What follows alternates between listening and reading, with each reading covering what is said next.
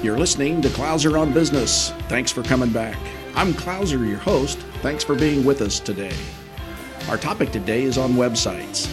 Not the design aspect, however, that is important, but more on how to track and use the data your website is presenting to you.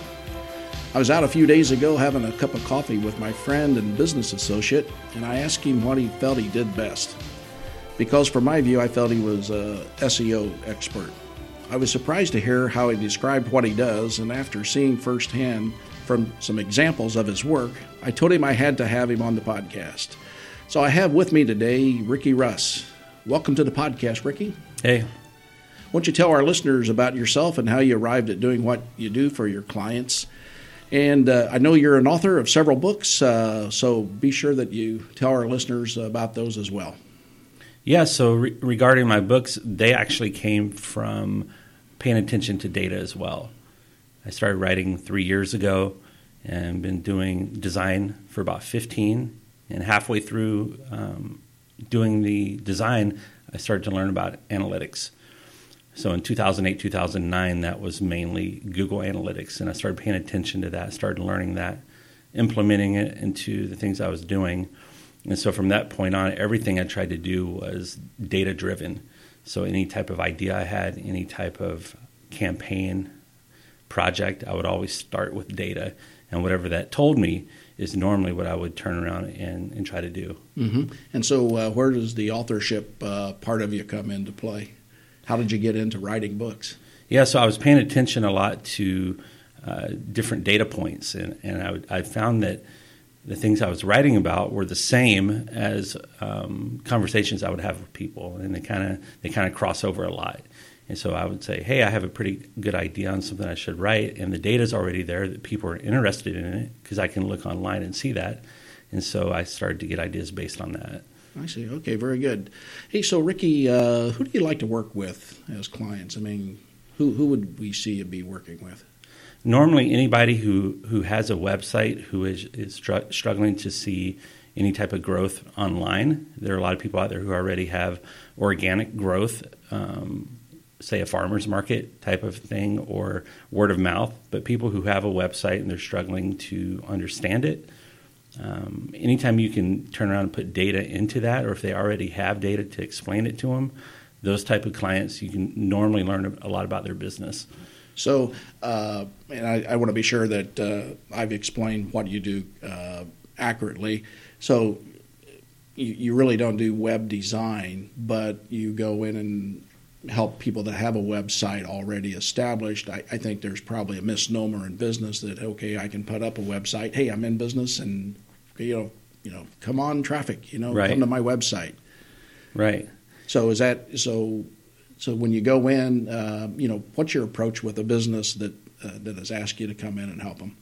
Right. So the number one question I get from from people is normally, "What do you think of my website?" And normally I tell them it doesn't matter or it's irrelevant. Um, let's find out what the data says. Um, because one of the ugliest websites in the world is Craigslist. And it's been that way since 1995. But there's a reason why it looks the way it does. And so, normally with anybody's website, I won't give an initial opinion. I'll say, if you don't have data, let's plug data in. And if you do, let me take a look at it and we can make a strategic plan based around that. Mm-hmm. So, uh, you know, we so you're you're into analytics. So, what type of analytics are out there, and uh, you know, how can they help a business owner? And uh, you know, you as a trusted advisor, uh, you know, to your client, you know, how do so how do you actually help them then with uh, understanding what's going on on the backside of their uh, website? Right. So. Uh, Google Analytics, a lot of people will say, well, we have analytics, but that doesn't always mean they understand it. So to be able to explain that to them, because these days there's so many tools out there, even in comparison to five years ago, the fact that you can learn user behavior, uh, not just where they're coming from, like say Facebook or Twitter, but how they got there and where they were located when they found you. Uh, what type of device they were using, what browser, all the stuff plays a big part uh, especially in a demographic. Um, if you have a, a, nonprofit whose demographic is mainly 55 and older, and they're coming from uh, Windows XP and they're using Internet Explorer and have hardly any mobile traffic, well, that tells you a lot. Mm-hmm. And so it's those kind of things normally to where once you understand either A, uh, who is coming to the website, or B, who you want to come there, you can make a, a really quick strategic plan of how you should either reach out to them or how you can pull them in. Yeah. So you're so one one uh, uh, one thing you're measuring is then who who's coming. Okay. What are some other things that you're measuring for the client uh, in terms of their data on their website? Yeah. So there's a there's a metric out there that many people are aware of. It's called a bounce rate.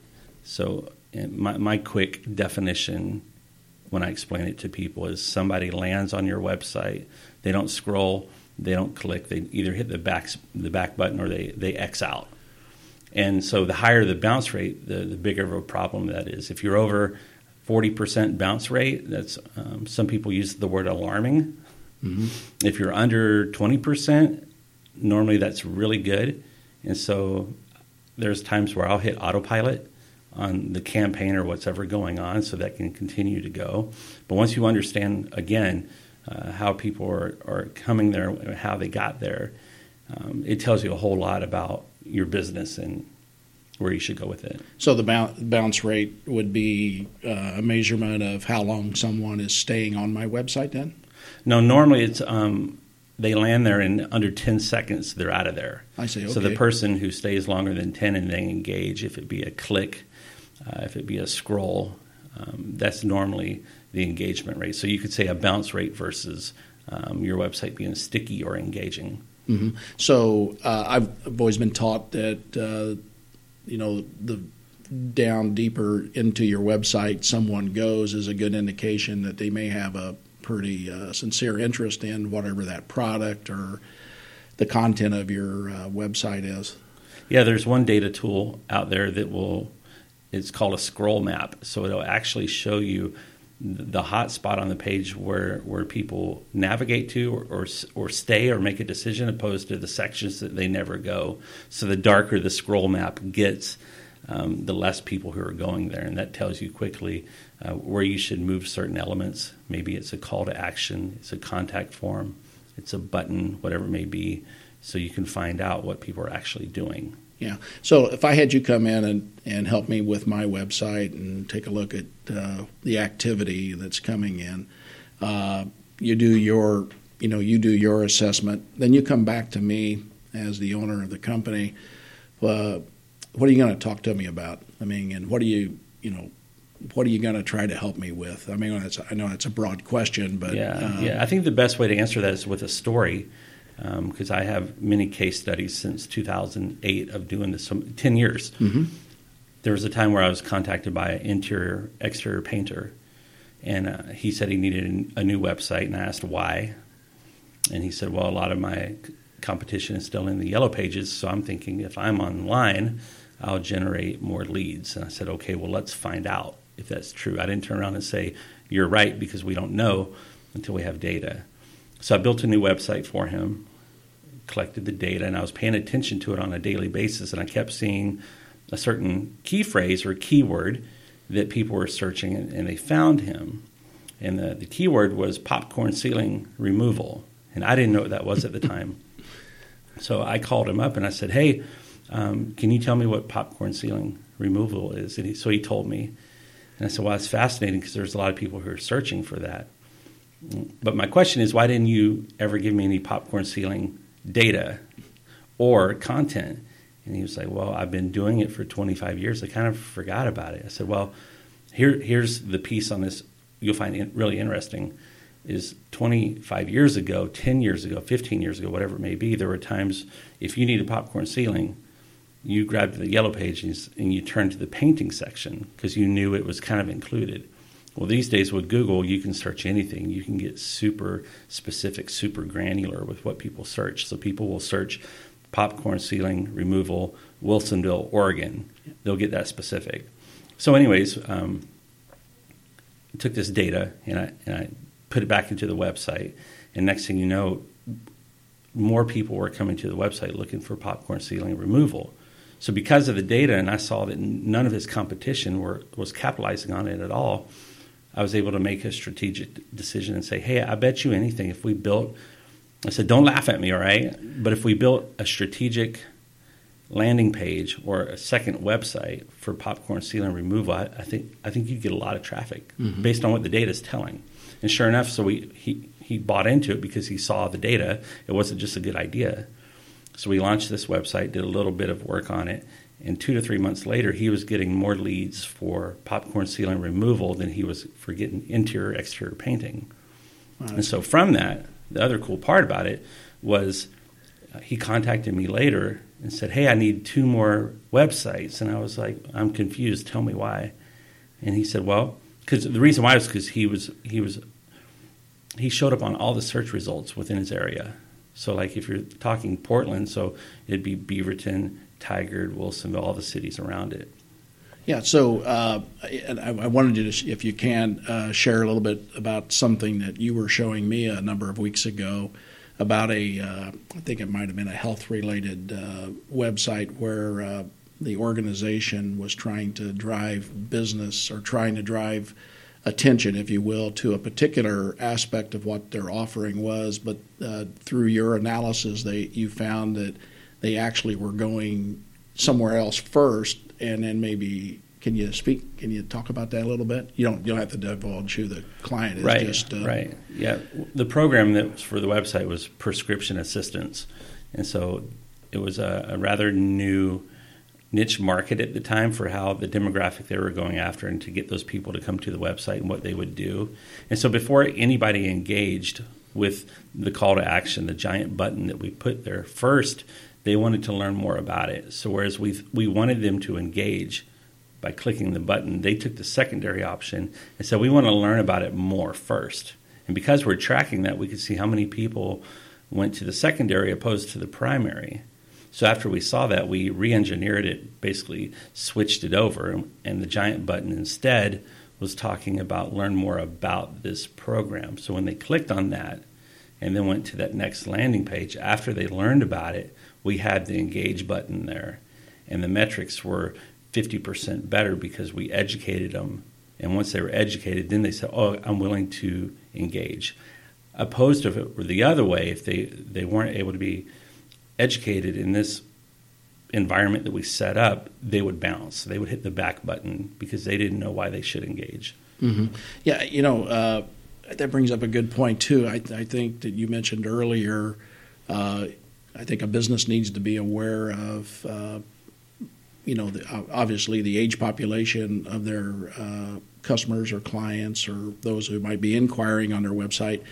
Uh, to being able to to easily navigate. I've been on sites where I really wanted to do something, but then I couldn't find the uh, dang button or, or the place to click to move on to the next step. So how how important is it to a business to be sure that their uh, their website is designed and uh, easily to uh, maneuver through? Right. So going back to uh, a nonprofit company I worked for where their demographic was 50, 55 and older, and we saw most of them were coming from a Windows desktop environment, the website could look one way. But the second we started to do more of a marketing campaign that went to like a younger demographic, all of a sudden we started getting more mobile traffic. And because of that, the website wasn't at the time the one they designed wasn't set up in a way for it was mobile friendly.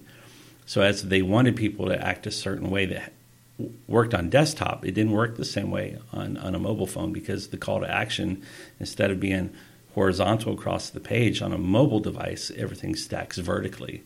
And so they never even saw what they came to get. And they know if they hit the back button, there's nine, ten other results right there on Google for them. Mm-hmm. So, uh, uh, here's a kind of a maybe an odd question, but do any of the measurements that you take uh, and analyze shed any light on any other aspects of the business? I mean, toward the business's mission or in their operations? Do I guess maybe what my question is: Do business uh, owners, management find out something about their business through you, you know your analytic research? Yeah. So there's many times where the call to action, the button, whatever the website may have, people may not be interested in that. So then what do you do? So if you're a wealth management firm and you want people to engage with 401k, but they don't really care about it, what do you do then? Mm-hmm. So there are different routes you can go if you pay, atten- pay attention to the data. You can say, well, maybe our wording was off. Maybe they didn't understand our wording. Maybe instead of putting a bunch, say 500, 500 words of text, we put a video there and test that. So there's different things you can do to find out quickly either what people are interested in or where they came from. Because where they came from, if it was a social media site or something else, maybe it's talking differently about your company. And so to be able to do this in real time, you know, over a weekend, over the course of, you know, a week, and to quickly find and then re engineer the website, move things around, tells you a lot. Mm-hmm. Okay. So, uh, you know, the big term is uh, SEO. So where does uh, that fit into the picture? And uh, uh, and I hear a lot of people talk about trying to get their uh, website up as the first response when they do a search. so how, how does that all play into the picture, Ricky? Right. For me, SEO is always secondary because I have a lot of people who will say, I need SEO or we need to be number one here or whatever that may be. And I'll, my question to them is always, well, what are you optimizing for? So, for those who don't know SEO, search engine optimization, hoping to be higher on the results of Google, Bing, whatever it may be. But a lot of times people won't even know what they're optimizing for or what they may want to optimize for. Nobody's even looking for. So, the reason I say it's secondary is your current website, if you just get data tools in place and watch it for a month or two months to see what's going on, then you can say, hey, good thing we didn't drop five, ten thousand dollars on SEO because what we were going to optimize for, nobody cares about or nobody's interested in. But here's what we did find while combing through the data that people are actually looking for this, a certain type of financing, certain certain types of houses, if you're in real estate, whatever it may be, and then turn around and say, I think there's something here. Let's turn around and optimize for that because the demand is already there. Yeah. So, uh, where does uh, having the right content on your website play into this? I mean, uh, what I'm saying is, uh, how important is it to have the right keywords uh, that will maybe cause your site to come up when when it's searched? You know, something searched. Right. So, it, it, again, it goes back to data. So, if you find out what people are looking for and there's a big need there, to have the right content there, back to the popcorn ceiling example, more people are looking for popcorn ceiling in this certain area because the homes where he was doing his work were in the 70s and early 80s, and that's where the popcorn ceiling was. Mm-hmm. Um, so the second he put more popcorn ceiling content on there, it just got him automatically, organically optimized for that. It was just it just happened by itself. Mm-hmm. I don't know if I'd been smart enough. Uh, I've lived in homes with that type of uh, ceilings, but I'm not sure if I'd been smart enough to uh, knowing to search for popcorn. So, hey, so uh, without giving away any of your secret sauce, uh, if there would be one thing a business should be doing in regards to their website and analytics, uh, what should that be, Ricky? I would say get have a conversation with somebody. It could be someone you already have in house uh, on your next. Uh, when you go out looking for any type of marketing, make sure data is always part of the conversation. Make sure there's at least Google Analytics in there, and make sure that somebody understands every component of it because it shows gender, it shows age, it shows so many different things these days. And so to have those in there, and then there's next level tools out there that will show you. Um, it'll almost record user behavior like a DVR. Each user who lands on the website. Uh, there's other. There's another tool out there that is called a heat map. So it'll actually show you the actual. If you think of a website like GPS, like longitude and latitude. There are tools out there that will show you the actual points on the website where people clicked. And so to understand where people are going, because imagine if you had three boxes with three buttons on your homepage, and there's a kind of equal behavior, but to see what age, what gender, um, what type of device, if it's Samsung or Apple, and where they're clicking, all of a sudden you're able to aggregate all that together and tell a pretty good story on how to, to go out and remarket. Mm-hmm. Hey, so uh, uh, we're out of out of time for today. I'm sorry, Ricky, but uh, th- thanks for c- coming and being on with us today. And uh, I know for me it's a confusing topic sometimes, so that's why I, I, use people like yourself and some other people that handle my website for me. But uh, if people want to contact you regarding analytics, what's the best way for them to do this? The, the best two options would be my website, which is rickyruss.com, uh, and also by email. Email is always the best for me, which would be rr at rickyruss.com. Okay, and uh, back to the books that you you've uh, authored. Where where would people find your books? Same place. I put all of my books on my website, opposed to Amazon, only because I'm going back to data again. So if I have all my books on my website, I'm able to see when people come to my website who clicks on which book, and quickly be able to say this age, this gender um, this part of the country or this city, people are most interested in book number two or book number three. And so, again, I put everything I can on my own website because I have full control of the data. Yeah, very good. Hey, well, uh, thanks for being with us today. Uh, remember to tell your friends about us. We can be found on iTunes, TuneIn, Podbean, Stitcher Radio, and always at ClouserOnBusiness.com. Well, all for now, you've been listening to Clouser on business.